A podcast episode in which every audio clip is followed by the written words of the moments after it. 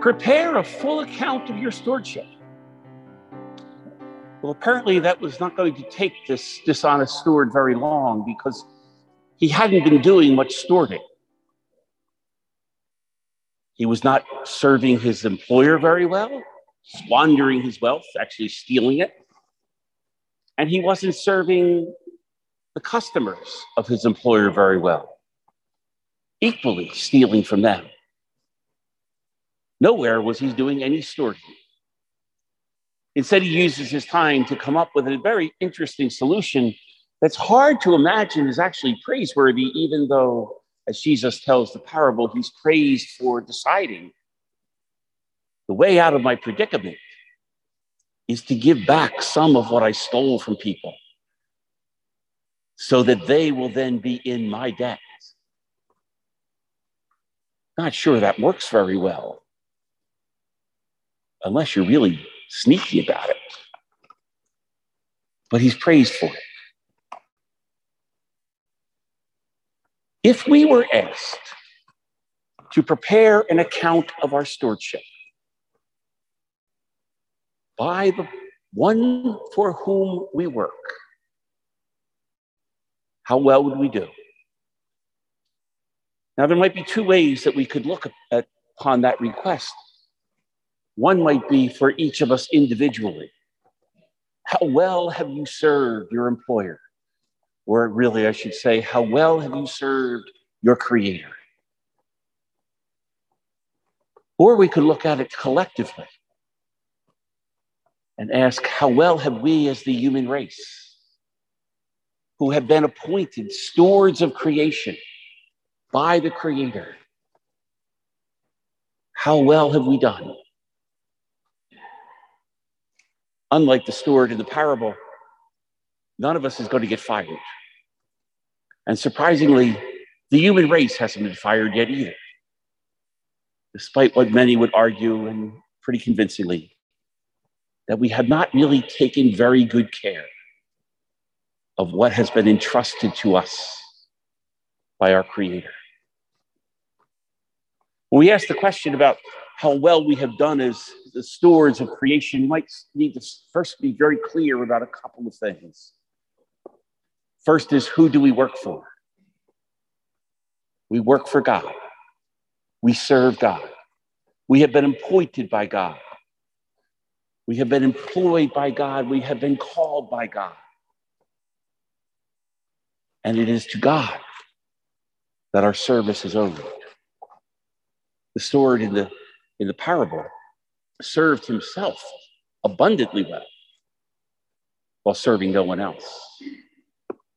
So, first, we are clear that it is God who is the one who calls us and directs us and asks us to take care of his world, to take care of his creatures, to take care of his children.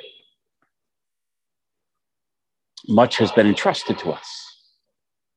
The second question I think we might need to be clear about is just what does our creator, our employer, our master, our God, ask us to do with the creation he has entrusted to our care. Unlike the landowner, and maybe any other employer we might ever work for in any way, shape, or form, God is not looking to get richer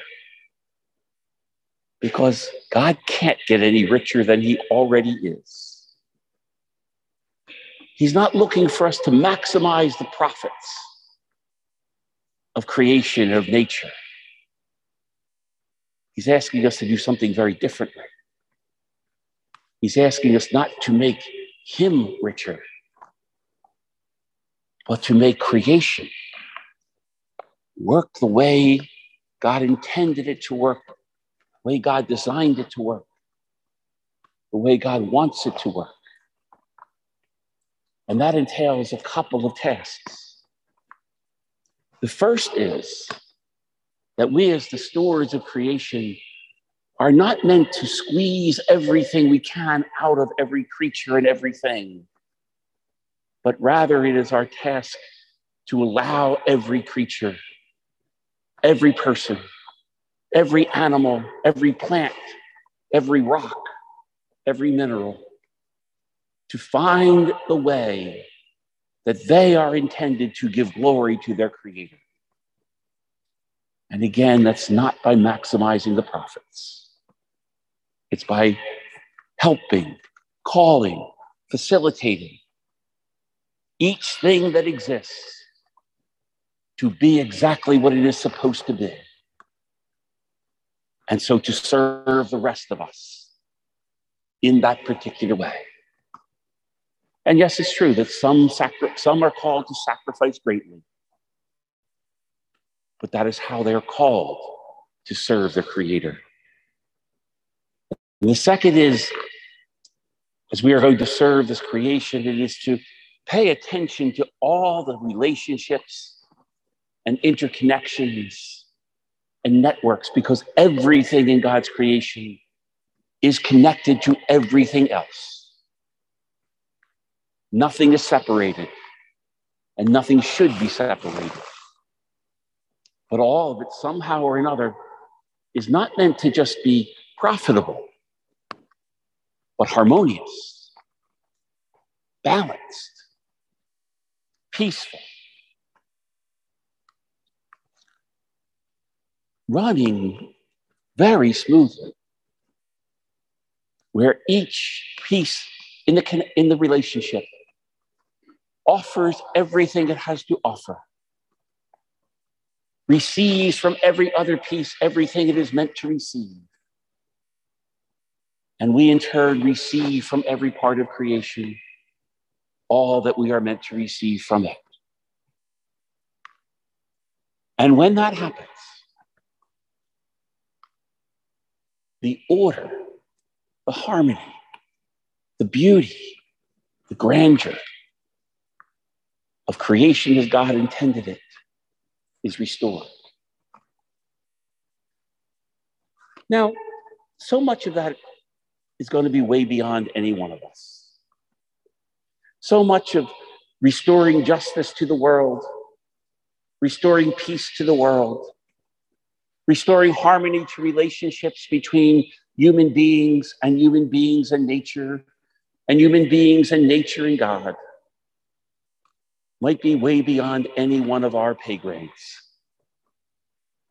And we might be tempted to think that the answers to those problems are political ones and get really frustrated, or economic ones, which might be equally frustrating.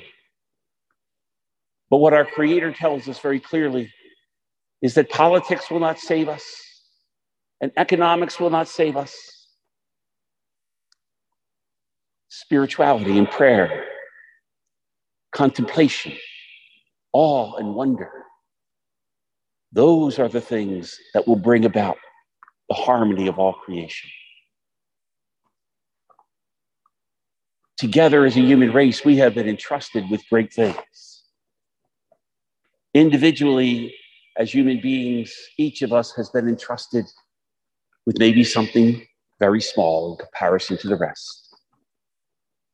But the restoration of the, of the goodness and harmony of the unit of the universe as God created it might need to start first start and begin with how trustworthy we are over the small piece of creation given over to our care. And in those places and spaces, are we trying to find how each part of it is called and meant to serve the glory of the Creator and not us?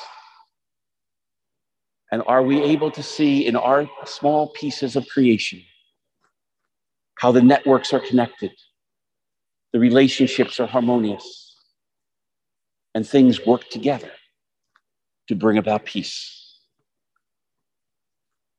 It's a spiritual process. It is God's grace that will heal the world through us serving as good stewards. Let us try to be as trustworthy as we can, knowing that serving God never means serving money.